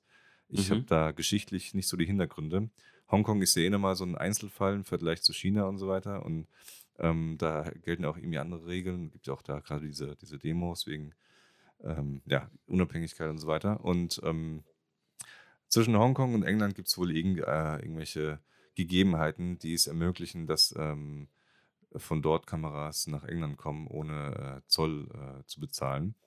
Und ähm, somit könnt, äh, kann England oder ein, ein Händler in England diese verkaufen, auch nach Deutschland, ähm, für äh, einen sehr günstigen Preis, natürlich netto. Also ich zahle halt 1,3 netto ohne Mehrwertsteuer. Aber Mhm. es ist natürlich immer noch ähm, ein sehr günstiger Preis für diese Kamera. Und da gibt es eben auch Objektive und so weiter, die auch sehr günstig sind. Und du zahlst mit PayPal, bekommst eine Sendungsverfolgung und wartest halt äh, eine Woche oder anderthalb, bis dein, dein Gerät da ist. Aber es sind laut dem Kollegen, der mir das empfohlen hat, ähm, von dem ich den Tipp habe, der das schon seit drei, vier Jahren macht, der sein, sein Zeugs überall dort kauft. Da kriegst du eine 1DX Mark II für 3500 Euro und die kostet sonst halt äh, knapp 6 oder 5,5 oder so. Und ähm, ja, das äh, es sind halt äh, wohl englische Modelle, aber Englisch wird ja können. Und es sind äh, aber Modelle, die man ganz normal bei CPS registrieren kann. CPS ist der Canon Professional Service. Das ist so, ein, so, ein, äh, Mitglied, so eine Mitgliedschaft, wenn du viele Objektive und viele Kameras bei Canon hast, ähm, dann kannst du die da anmelden äh, mit, der, mit der Seriennummer und dem Datum, wo du es gekauft hast. Und dann, ähm, je mehr du davon hast, desto mehr Punkte bekommst du und wächst halt in einem Status von Silber auf äh, Gold auf Platin. wenn du zum Beispiel den Platin-Status hast, dann bekommst du beispielsweise, wenn du ein Gerät in Reparatur schickst, bekommst du kostenlos ein Ersatzgerät. Oder wenn du bei der Olympiade fotografierst oder beim Fußballturnier und da ist so ein äh, CPS-Stand, da sind bei den großen Sachen sind da immer so CPS-Stände und die haben drei LKWs voll mit 400 mm Objektiven und so weiter. Und wenn dir da mal irgendwie eine Kamera ausfällt, gehst fünf Minuten zu dem Stand, äh, sagst hier, hier ist meine Kamera, repariert mal und dann bekommst du sofort ein, Ausfall, ein Austauschgerät, dass du weiterarbeiten kannst. Du musst nur deine Karte vorgeben, alles ist kostenfrei, deine Kamera wird repariert und du, hast, äh, du kannst weiterarbeiten. Und das ist halt so ein Service, den Canon anbietet und anscheinend kann man eben auch die Geräte, die über England bezogen werden, dort anme äh, anmelden und äh, hat auch Garantie und alles ist eigentlich gut. also ich, ja, und äh, aber in diesem Fall kaufe ich das selbst nicht ähm, von England, sondern der Kollege, der das schon jahrelang macht, der kauft es dort. Und der kauft es aber im Bundle, weil der interessiert sich für das äh, 2405 äh, Blende 4 RF, weil er hat schon eine EOS R dort gekauft. Und er will gerne diese Linse haben. Und dafür kauft er sich das Bundle. Dann bekommt er die Linse günstiger und kann mir ähm, auch dann einen günstigen Preis machen für die EOS R. Und somit ähm, hat jeder was davon. Und ich kaufe halt von ihm die EOS R ab für 1,3, die er halt neu kauft mit dem Bundle. Und ähm, muss somit nicht das Risiko eingehen, dass es vielleicht doch nicht funktioniert mit England, aber ja, genau. Das ah, ist, inter interessante Sache. Ja. Magst du die Plattform nennen? Oder ich kann gerne, lieber? Nee, ich kann, kann gerne da mal gucken, äh, wie das heißt. Moment, ich habe den Link hier offen. Eine Sekunde. Da ist es. Ähm, das Ganze wird über e-infin.com, also so wie Infinity, nur ohne IT am Ende. e-infin.com da laufen die Dinger. Ähm, also ich habe jetzt genau hier zum Beispiel slash EU slash Item 3758 ähm, slash Canon EOS R Mirrorless Digital Camera bla bla bla. Ähm, das ist die, ich weiß nicht, ob man über einfin.com direkt drauf kommt. Ich kann mal kurz gucken. Ich öffne es mal. Einen Moment. So. Ja, man kommt auf die EU-Seite. Ich bin gerade drauf und jetzt habe ich hier zum Beispiel die genau. Sony R A7R4. Zack, ähm, available now für, für 3,2. Für 3,2 statt für 4. Genau. Und, das, und, hier unten drunter steht 12 Monate Garantie, 14 Tage ähm, Geld-Zurück-Garantie, 100% brand new, äh, Import Tax included. Und du zahlst per PayPal, das heißt, du kannst, bist du auch safe. Wenn es, es ist nicht so, dass dir irgendwie jemanden äh, ähm, einen Sack Kartoffeln dann schickt. Ähm, also, sondern du, du, du kannst es auch wirklich das Geld dann wieder zurückholen über PayPal, wenn es halt nicht funktioniert hat, weil du ja einen Händler bezahlst, nicht äh, über die an Freund senden äh, Funktion von PayPal. Und somit hast du auch äh, den Schutz über PayPal. Und äh, ja, musst halt sieben bis zehn Tage warten und dann hast du das Ding bei dir. Und das ist halt krass. Und ich, ich denke mir, okay, ja, es wird jetzt viele, viele, viele Leute werden sagen, ja gut, äh, selbst wenn es legal ist, was es ist, ähm, es, ich würde nicht vertrauen, dann fehlt vielleicht eine Funktion in der Kamera und so weiter. Okay, verstehe ich. Dann, was ist mit, was ist mit, mit äh, Objektiven? Kauf dir hier mal ein Sony-Objektiv, 16 äh, bis 55 mm 2.8 kostet hier 1109 Euro. Ich wette mit dir, dass das Objektiv äh, bei Amazon in Deutschland 1,6 oder sowas kostet und du sparst 500 Euro. Und bei, bei, Objekt, bei Objektiven gibt es keine Funktionen, die irgendwie nicht funktionieren können, weil du eine englische Version hast oder sowas. Ein Objektiv ist ein Objektiv. Und, ne? Also, das stimmt, ja. Das ist das so der, der Ansatz. Dann. Also für den einen oder anderen vielleicht noch ein spannender Tipp jetzt an dieser Stelle, aber natürlich alles auf eigenes Risiko. Nicht, Erstens das und äh, zweitens nur noch bis Ende Oktober, weil danach ist Brexit ähm, und so wie es aussieht, so wie es aussieht, wird es ein harter Brexit ähm, und dann äh, funktioniert sowas nicht mehr. Dann gibt es dann keine, keinen geschmeidigen Handel mehr mit England. Das ist dann erstmal erledigt. Oh, das ist natürlich schlecht. Also vielleicht nochmal schnell zuschlagen Ja. bei dem einen oder anderen Produkt. ähm, mal gucken. Ähm, das ist jetzt keine bezahlte Werbung oder sowas, das war jetzt einfach nur aus meiner Neugierde heraus, habt ihr jetzt diese Informationen herausbekommen. Yes. Ähm, und mal gucken. Ich schaue mir das, die Seite auch gleich nochmal an. In Ruhe nach dem Podcast. ja, mach das. Hashtag wirklich keine bezahlte Werbung. ja. Alright. Wo wollen wir fortfahren oder wollen wir es beenden? Weil wir haben schon anderthalb Stunden jetzt. Ich würde sagen, an dieser Stelle beenden wir das. Ja. Ähm, Ich glaube, die anderen Themen wären auch gar nicht so große Themen gewesen. Ähm, von daher kann man das, glaube ich, an dieser Stelle mit den Informationen ähm, jetzt zu Ende führen. Okay. Würde ich sagen. ja, finde ich auch gut. Alright. Gut, dann äh, vielen Dank an jeden einzelnen Zuhörer, der hier eingeschaltet hat. Und ähm, schaltet auch bei den nächsten Podcast-Folgen an ein. Und wo kann man das überall hören mittlerweile? Du hast ja den Überblick. Man kann es hören über iTunes, ganz normal, über Spotify ähm, und über äh, eigentlich andere Plattformen. Für, ich glaube, Google, äh, Google Podcast gibt es oder Google, äh, wie heißt es da? Gute Frage. Es gibt von Google auch so ein Podcast-Verteilzentrum. und da ist es auch mit drin. Und ansonsten, äh, wenn ihr noch die weiteren Links sucht oder euer Podcast-Player, den ihr im Handy habt zum Beispiel, irgendwie so einen speziellen Link braucht, dann findet ihr den auch unter klappedieerste.de. Und ähm, da ist dann, da sind auch die, die Folgen aufgelistet und da findet ihr auch nochmal die Links zu den ganzen verschiedenen Plattformen und dann könnt ihr damit euren Podcast-Player füttern. Genau. Auch eine interessante Idee von dem Mike war, dass wir das Ganze noch als Audio, als Videovariante mitnehmen. Sprich, ähm, dass wir zusätzlich, zusätzlich noch die Plattform YouTube mit ähm, da ähm, mit ähm, bespielen. Und dann wäre es natürlich eigentlich, der Mehrwert zum, zum Audio ist eigentlich nicht da, weil man sieht halt nur uns, wie wir sprechen, oder mich, wie ich jetzt das Handy dumm da halte. Aber ich denke, es ist vielleicht auch interessant, dass man das auf YouTube äh, packt, weil dann auch einfach noch ein paar mehr Leute das erreichen, wo man dort vielleicht auch einfacher kommentieren kann als jetzt über Spotify. Bei Spotify gibt es, glaube ich, keine Kommentarfunktion. Ich würde mir, äh, würd mir aber wünschen, dass die Leute ein bisschen mehr interagieren. Und ähm, äh, es wäre halt toll, wenn wir da ein bisschen Feedback bekommen würden. Und ich denke, ähm, YouTube bietet da die Variante und das ist ganz einfach eigentlich. Und ja, so wird vielleicht auch der ein oder andere aufmerksamer auf den Podcast, der den vorher noch nicht kannte. Also wir überlegen uns das mal. Genau. Und für diejenigen, die das jetzt mitgehört haben und äh, eine Meinung dazu haben, ob wir das machen sollen oder auf gar keinen Fall machen sollen, könnt ihr uns gerne per E-Mail oder Instagram oder sonst wie über YouTube auf jeden Fall kontaktieren und uns so eure Meinung mitteilen. Sehr gerne. Gut, Super. Dann ja, Damit wünsche ich euch noch einen schönen Tag. Genau. Und Ja. tschüss. Dann, äh, wir hören uns. Äh, wann, nehmen wir die, nächste- wann nehmen wir die nächste Folge auf? Äh, so wie immer, so bald wie möglich. Was Also in- in drei Jahren. genau. Okay, dann, dann werden wir die Themen Sigma FP, ähm, Anamorphic Lens für, von Sirui und Panasonic S1H werden wir auf jeden Fall mit abklappern. Und was sich ihm sonst noch bis dahin ergeben hat. Genau, ich hoffe einiges. Also Ja. bis 2022. ja, Tschüss. Genau. Bis dann. Tschüss.